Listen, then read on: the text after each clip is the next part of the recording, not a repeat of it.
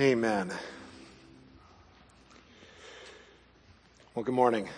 So good to be here together. All right. We got a few awake. I love it. So it used to be the case that John three sixteen was the most well-known verse in the Bible. You'd see it at football games. Uh, Christians were encouraged to memorize it and use it as they shared Jesus with others. It was all over. But sadly, I think that another verse has become more well-known, especially by non-Christians. Though people will still recognize the reference of John three sixteen, many would be hard-pressed to tell you what it says. Rather, many are quick to refer to the very verse we're going to look at today. Doesn't the Bible say not to judge? Right? I'm sure you've heard this maybe once or twice or a lot. We're going to look at this verse and the rest of the passage this morning.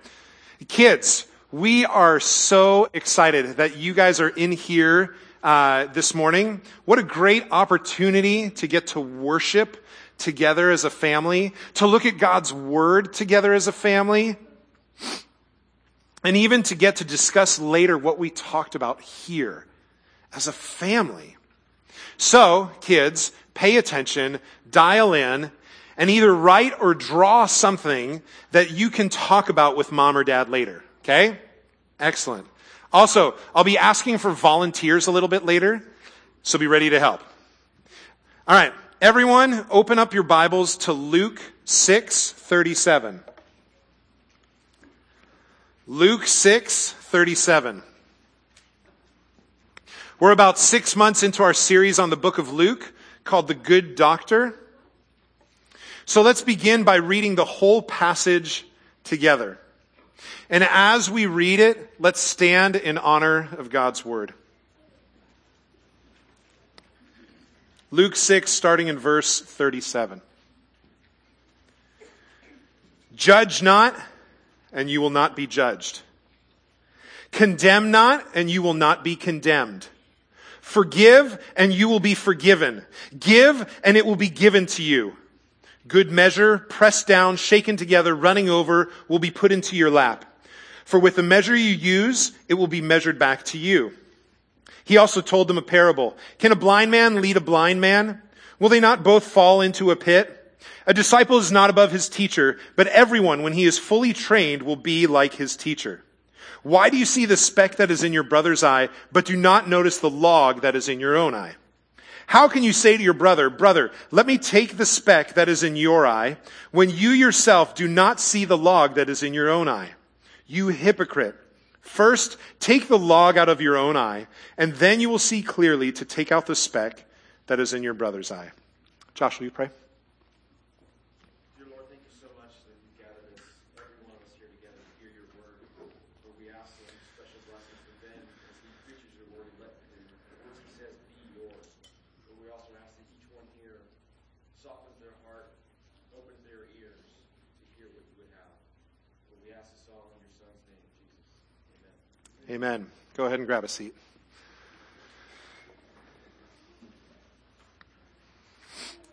So we're going to take this passage in order, taking time to look at each part of the passage. As we do, I want you to catch our theme this morning. Our theme is vertical first. This passage talks a lot about how you're to relate to others. But it is clear in this passage that you need to focus first on what God has done and is doing for you, on your relationship with Him. Then you can and will love and care for others in the same way He loves and cares for you. Before we dive in, I want to give a little bit of context because it will help us have the right frame of mind as we go. If we go back to last week's passage, verse twenty-seven says, "But I say to you who hear, love your enemies, do good to those who hate you." This whole section is directed to you who hear. Jesus is talking to those that are wanting to listen, but not just listen, but also act on what Jesus is saying. So as we go this morning, I challenge you to really hear what Jesus is saying to you and act on it. Whether you write it down, tell a friend, highlight it in your Bible, whatever it is, act on it. But be doers of the word, and not hearers only, deceiving yourselves. For if anyone is a hearer of the word and not a doer, he is like a man who looks intently at his natural face in a mirror. For he looks at himself and goes away and at once forgets what he was like. But the one who looks into the perfect law, the law of liberty, and perseveres, being no hearer who forgets, but a doer who acts, he will be blessed in his doing.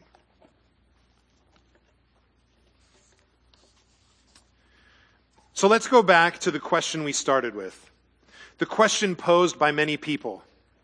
Doesn't the Bible say not to judge? What's the answer? Yep, it does. Right? I mean, we, we see it right here. But there's more to that question and that verse. So we're going to start by talking about the first part of verse thirty-seven. Judge not, and you will not be judged. Why do people quote this? Is this what Jesus meant? Are we to judge? So let's start with the question. Why do people quote this?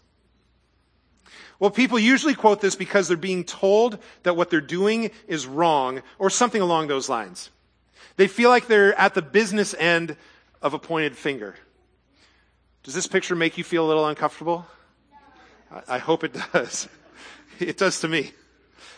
That's where, hey, don't judge me, comes from. Usually someone's being told that what they're doing or how they're living is wrong, so they feel like they're being judged. Sometimes they're being called out for an action that they don't want to stop doing.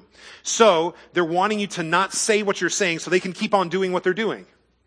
Sometimes what's being said isn't even judging.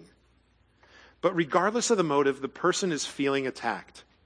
They're feeling judged. So that's why people quote this. But is this what Jesus meant? Standing by itself, this verse could mean that we're not supposed to point the finger at anyone.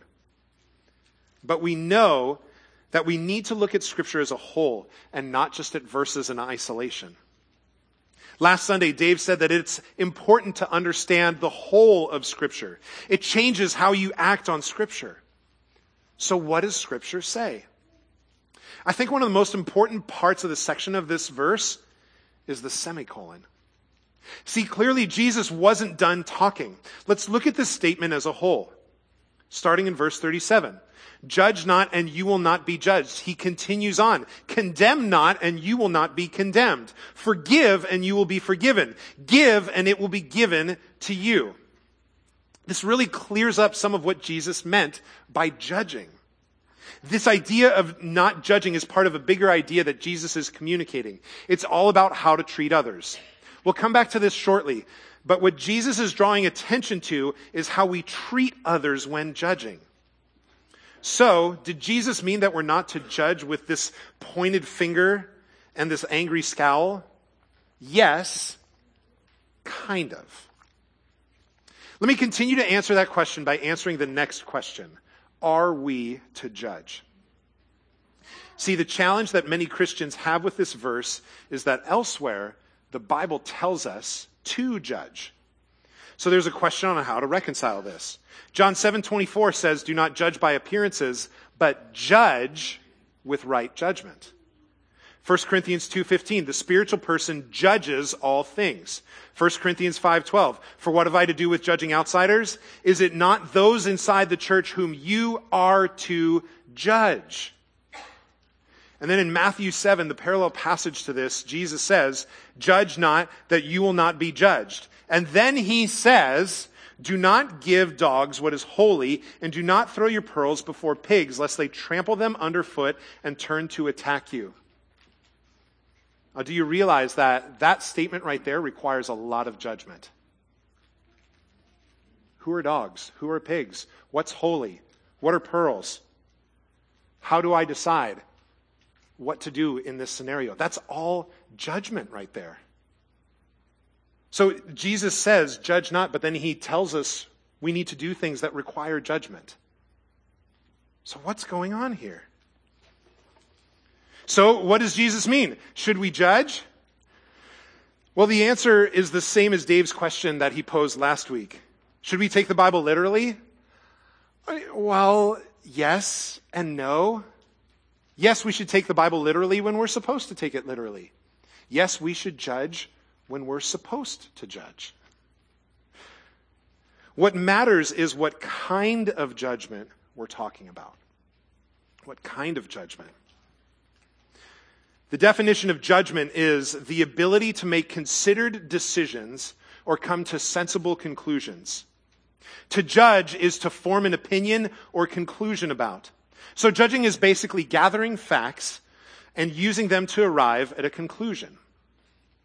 Now, clearly, this is something we do often. We need to do this daily. Gathering facts, arriving at conclusions. Gathering facts, arriving at conclusions. Now, if judgment defined is that straightforward, then the different kinds of judgment lie not in the process, but in the objective. What's the goal?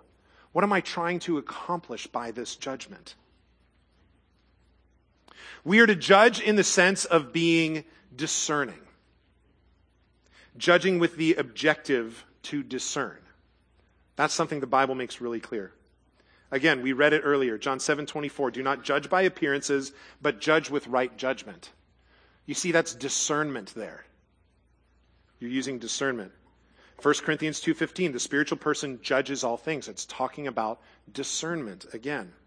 Matthew seven six, do not give to dogs what is holy, do not cast your pearls before pigs. Again, that's discernment. Trying to figure out what's right, what's wrong in that scenario. Also, we're to be discerning in our interactions with non-Christians. How to approach them, how to associate with them, how to love them, how to be a light to them. There's lots here in Scripture, especially looking at Christ's example. And I'd encourage you to dive into this question. I'm, I'm not even going to get into this. But there's a lot more to discuss with your community group, with your family, with your friends. Also, Matthew seven talks about knowing a tree by its fruit. The idea, this idea is in other places in Scripture too. We're to look at a person's actions to judge how to approach them. Should we treat them as a brother or sister in Christ, or as someone who needs to hear about the good news of Jesus? We need to be discerning. So are we to judge? Yes, in the area of discernment. We're also to judge in the sense of helping point other believers in the right direction. Again, we read it earlier. Is it not those inside the church whom you are to judge? And that judgment there, the goal of that is to draw other believers back into the direction that they're supposed to be going. James makes this really clear when he says in chapter five, my brothers, if anyone among you wanders from the truth and someone brings him back, let him know that whoever brings back a sinner from his wandering will save his soul from death and will cover a multitude of sins. Do you see that judgment is required there? How am I supposed to know if a sinner is wandering and I need to, to, to lead them back?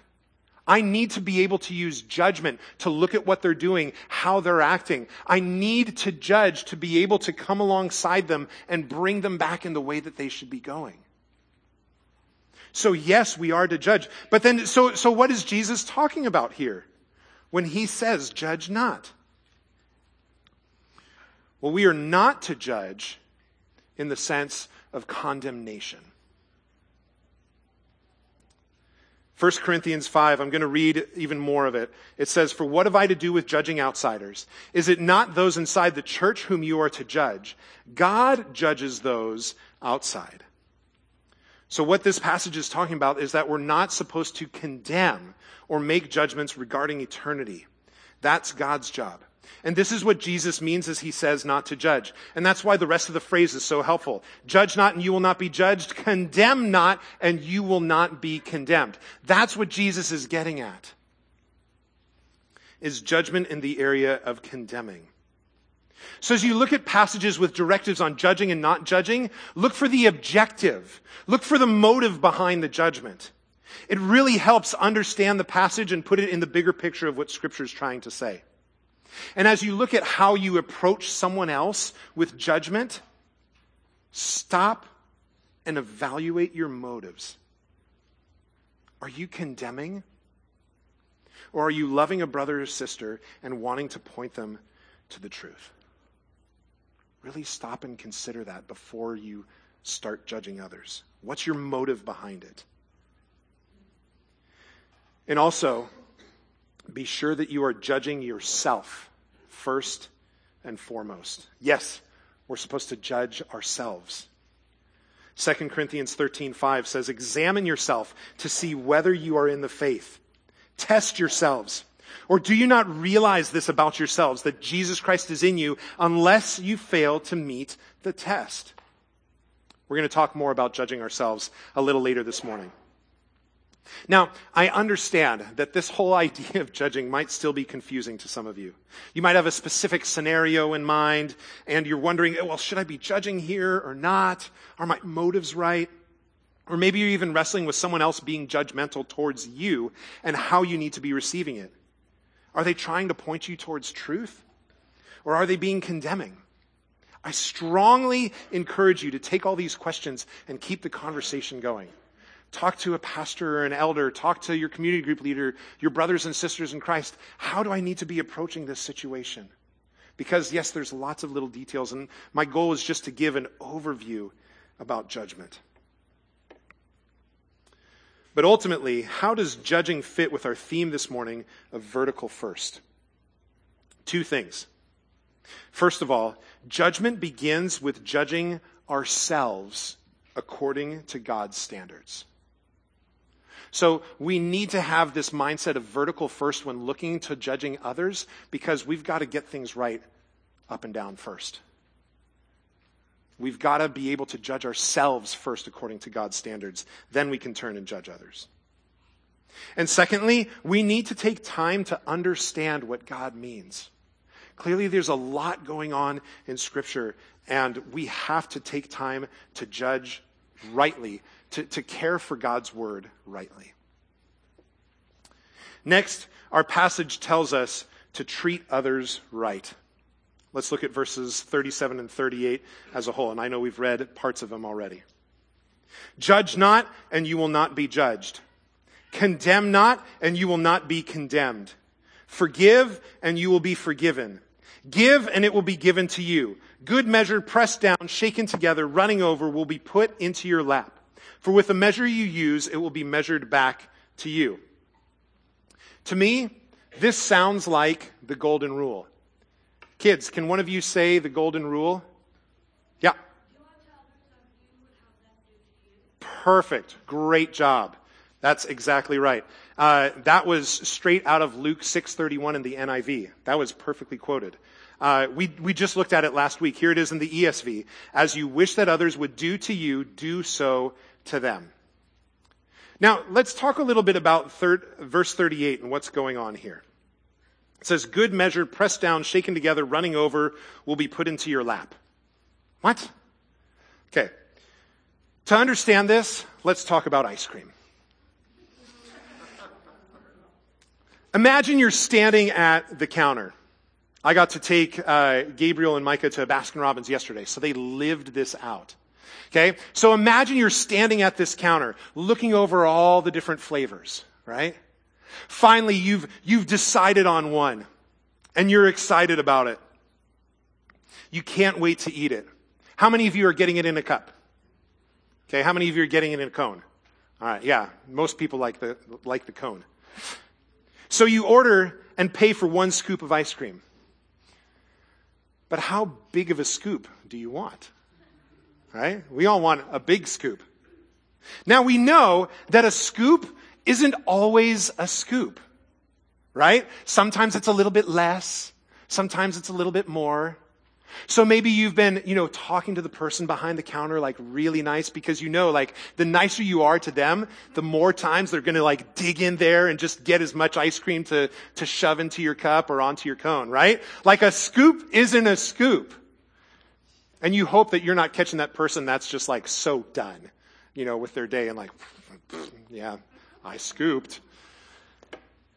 So this is what's going on here. Jesus is talking about something being measured out. Maybe it's grain, uh, maybe it's put in a basket, not necessarily like this one, but you get the idea. But instead of just scooping into the basket and calling it good, What the person is doing is they're scooping in, and then they're squishing it down, and then they're shoving in more, and they're even letting it be overflowing, right? The kind of scoop of ice cream that you want. Like, pack it in, really give me as much as you can and still call it one scoop. That's what's happening here. Someone is being so generous in how they're giving, and they're giving abundantly. Now, these whole verses, everything that Jesus is saying is great advice. But what is motivating these actions? Maybe the motivation is your own benefit. Well, I don't want to be judged, so I'm not going to judge. I'm not going to judge. I don't want to be condemned, so I'm not going to condemn. I, I want to be forgiven, so I'm going to forgive. So if I do these things, then these things will happen to me, right? Wrong. No, absolutely not. If I want to be f- forgiven, like I, I have to forgive so that I'll be forgiven, doesn't that sound like works-based salvation? For by grace you have been saved through faith. This is not your own doing, it's the gift of God, not a result of works, so that no one may boast. When the goodness and loving kindness of God our Savior appeared, He saved us, not because of works done by us in righteousness, but according to His own mercy, by the washing of regeneration and renewal by the Holy Spirit. See, it's not like Jesus is giving us this list and saying, okay, if you want to be forgiven, here's what you got to do. If you want to receive, here's what you got to do. If you want to not be judged, if you want to not be condemned, here's what you got to do. No. Jesus isn't saying this to show what we can get for ourselves. To see what he's saying, all we have to do is read a few verses before. Look at verses thirty-five and thirty-six. This was from last week. But love your enemies and do good and lend, expecting nothing in return. And your reward will be great, and you will be sons of the Most High. For he is kind to the ungrateful and the evil. Be merciful, even as your Father is merciful. See, the motivation behind these actions is an outflow of what God has done for you. We don't judge because God didn't judge us.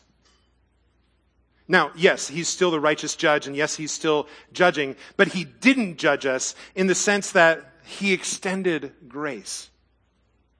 Immediately with every single one of us, hell, hell, hell, that's what you deserve. But he didn't do that. He didn't judge. He didn't condemn. So we don't judge because God didn't judge us. We don't condemn because God didn't condemn us. We forgive because God forgave us. And we give because of how vastly God has given to us. That's our motivation. That's what should drive us forward. That's how we should go after these things. Not like, what can I get for myself? Okay, let's see. Uh, if I forgive others, then I'll be forgiven. No, no, no. I'm going to turn around and do this for others because of what God has done for me.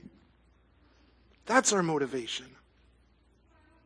Here again, we need to focus on the vertical first, on how God treats us. And we need to let that impact and motivate how we treat those in our lives. Isn't it easy to condemn your spouse or your kid for not doing their chores? But doesn't the reaction change when we consider how slow God is to condemn us? Isn't it easy to withhold forgiveness from someone who has wronged you?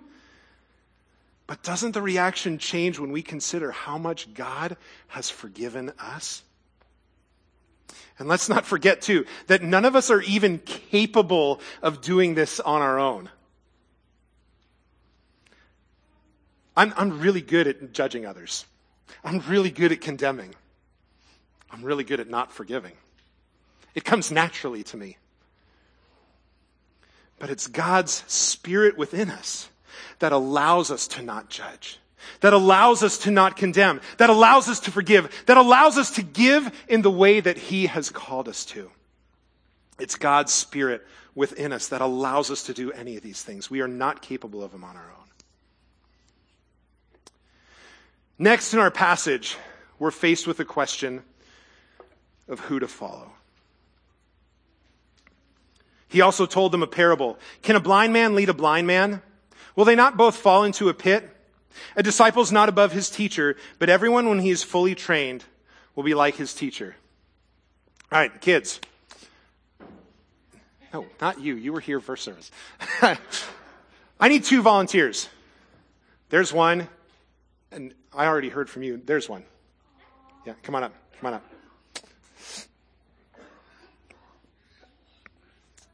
Okay. Hi, ladies. Who's a good Who's a good leader? You're a good leader? Okay. Uh, not actually a good leader. No? Are you a good leader, Brooklyn? No? Who Who wants to lead? Uh, One of you needs to be the leader. I'll be the leader. Okay, you'll be the leader. All right, thanks, Gloria. All right, go ahead and put that on, Brooklyn. Okay? Now, see, now Brooklyn needs a leader, right? Because she can't see anything. Now, in this room, there are two stuffed animals. I'm, I'm going to show you where they are, Gloria. Okay? See them? See where they are? Okay, good. Now, your job is to lead Brooklyn to those stuffed animals. And if you're both able to get there, then you can each take one home. Okay? All right. But we're going to make it a little bit more difficult for you. Go ahead and put on this blindfold. Okay? You all set? Yeah. You know what you're doing? Okay. So, in just a minute, you are going to lead Brooklyn to where those stuffed animals are. Okay? All right. You ready? Go for it.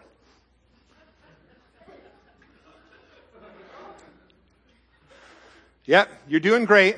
Good job. Oh, watch out. Watch out. Oh, okay. You're fine. You're fine. Keep going. Keep going. Yep. You're doing awesome. Yeah. You're doing good. Brooklyn, how are you feeling right now? So-so? How's she doing at leading you? Hey, Brooklyn, I'm going to give you an option. Would you like me to lead you instead? No? Here, let me give you a different option. Would you like your dad to lead you instead? Brooklyn? No? Sorry, Gria, I tried. All right, girls, go ahead and stop. Take off your blindfolds. Take a look at how close you are to those stuffed animals. Hey, Gloria. I moved them. Here, you guys can go ahead and take them. You can keep those blindfolds too if you want. Give it up to them. There you go.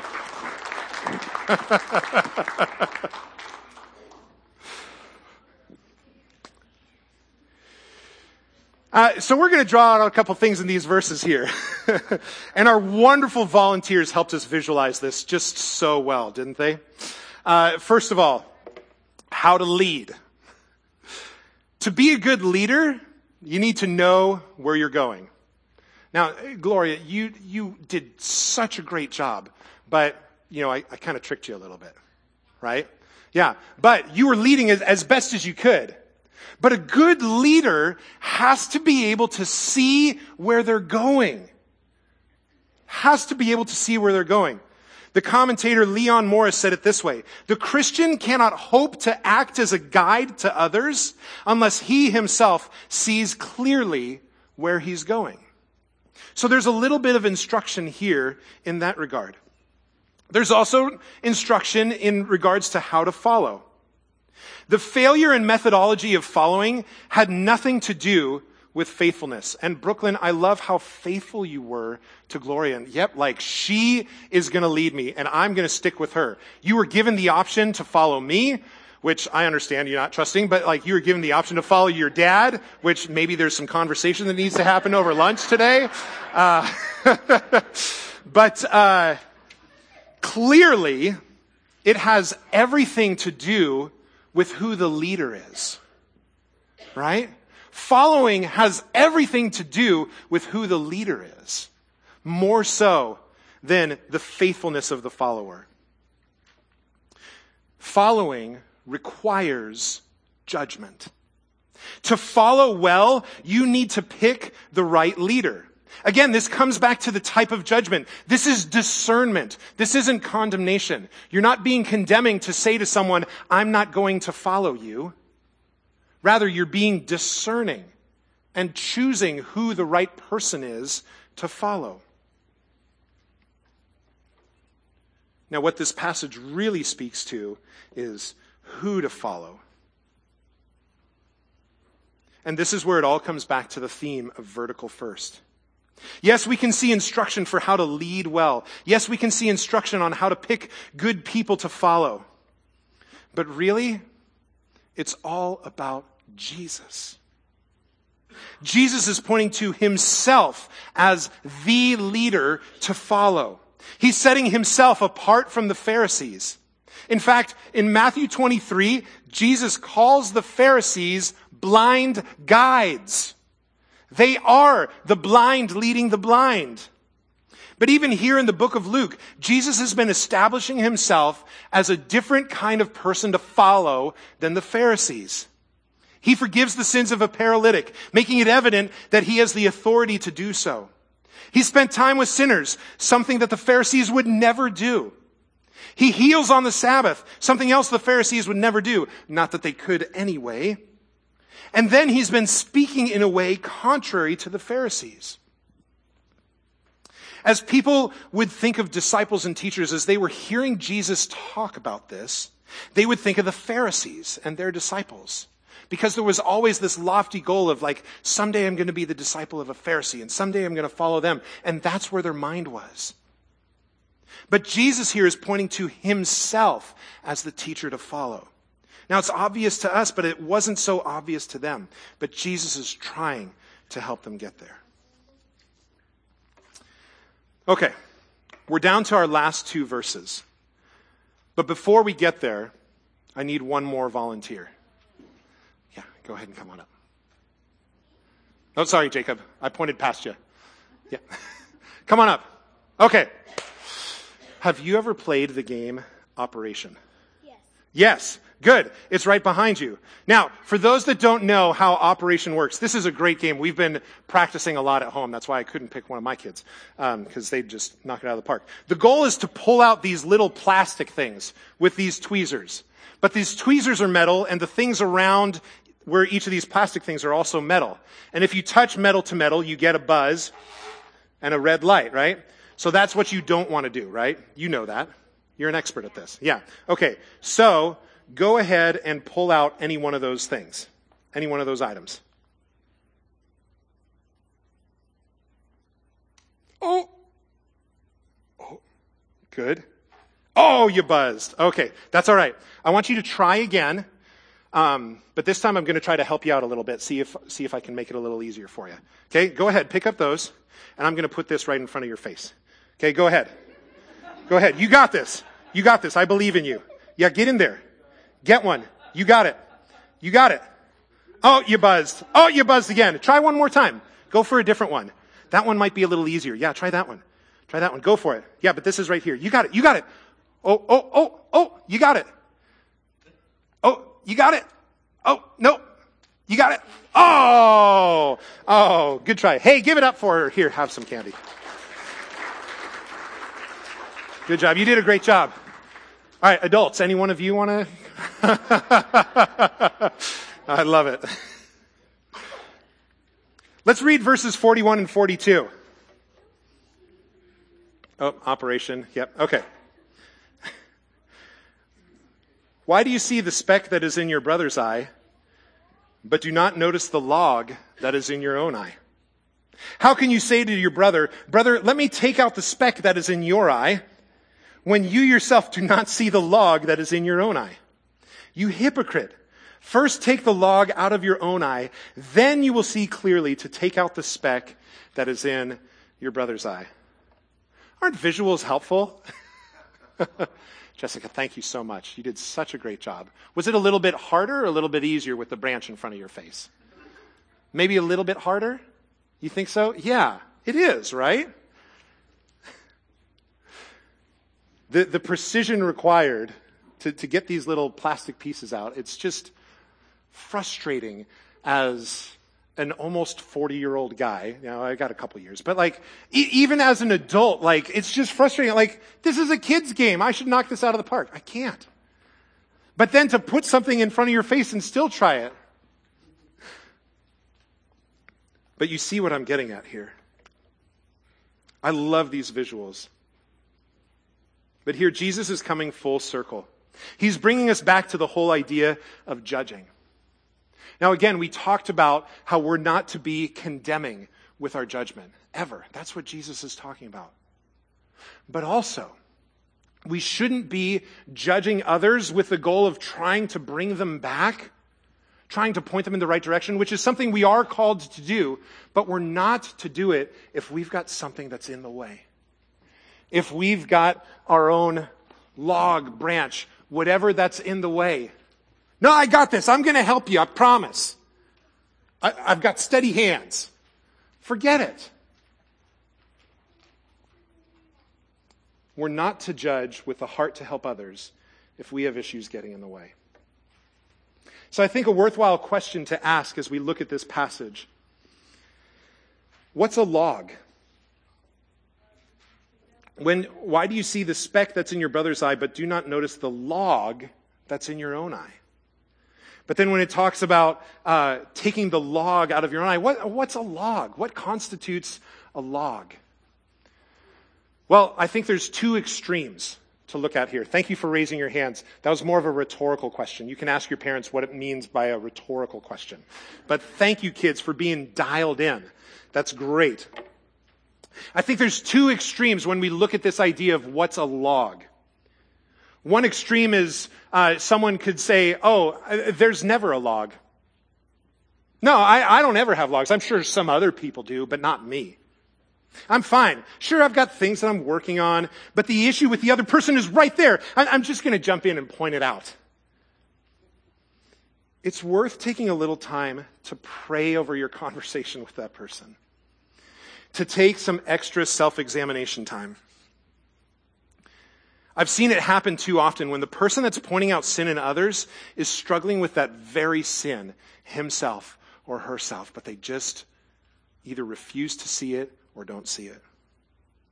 Or they don't struggle with that sin at all and feel a sense of superiority instead of humility, but they've got other sins that are hugely in the way and they're just ignoring it. Some people march around this idea, ah, there's never a log. As you see someone else, someone else struggling, as you see someone else in pain, before approaching them, approach the throne. Vertical first, remember? You might say, God, I see my brother or sister struggling in this area. How am I doing in this area? Where do I need to be growing? Should I wait on approaching them? See the humility here? So some people are, are very extreme in that way. Ah, there's never a log.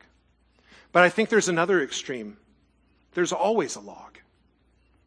Ben, I, I'm always going to have issues going on. I'm never going to be perfect. How can I be expected to ever even get the log out of my own eye, much less be good enough that I can go and try to remove the speck out of someone else's eye? Now, granted, there are some things that are big enough that it will take considerable time to work on, and rightly so. If your marriage is falling apart, it's not time to jump in and start serving in a ministry.